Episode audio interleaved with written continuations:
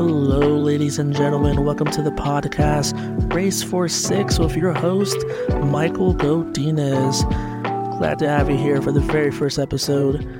My name is Michael, and I've been a Cowboys fan for a very long time, since I was little, as most of us are and most of us have been. I have not witnessed a Super Bowl from this franchise, and I hope to do it this year.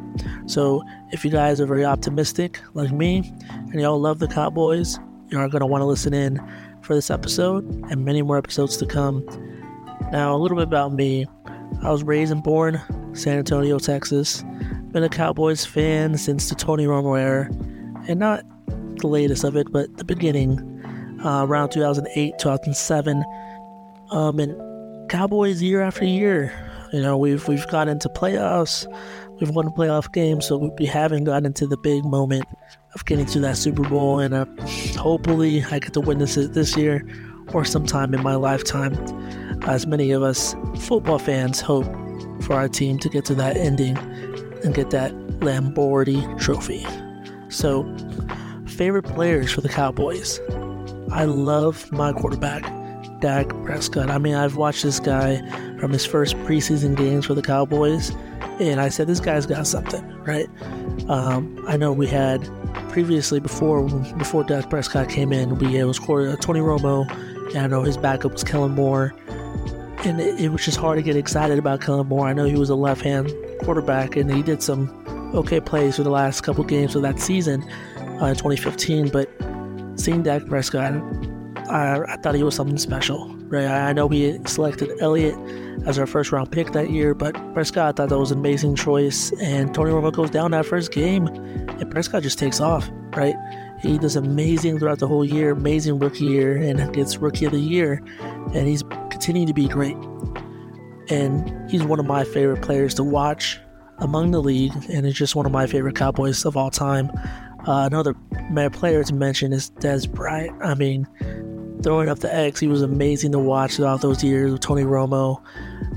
Just amazing, great player. I know he has his own show he's coming out with, so if you're hearing this, Des Bryant, which I know you're probably not, but congratulations on this show. I'll definitely try to stay tuned and listen for that one.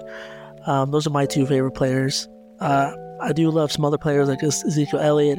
I know he's with the Patriots now. He was an amazing, great player for the Cowboys, and what he's done for our franchise has been amazing. Why I started becoming a Dallas Cowboys fan, just I feel like every other football fan or any basketball fan or any other sports fan, you start with your family. You know, when your family loves a certain sports team, I feel like you kind of get that love when you're having to sit there and watch that team play.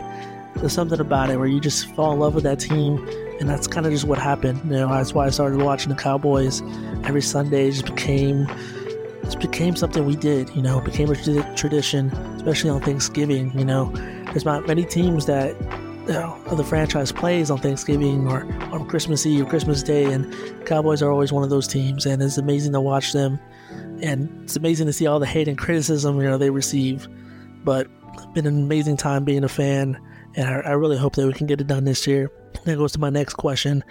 Can the Cowboys win it all this year? Do we really have a chance? Yes, I think we do. I think we have an amazing team, offense and defense. I know we haven't won those last two games, but we got an amazing team. And I know with this roster, this coaching, our kicker, our special teams, everywhere on the field, we got amazing players. And it's just about going out there and executing and just, you know, doing what they have to do. Can they ignore the criticism? Can they ignore the media and just go out there and play some football?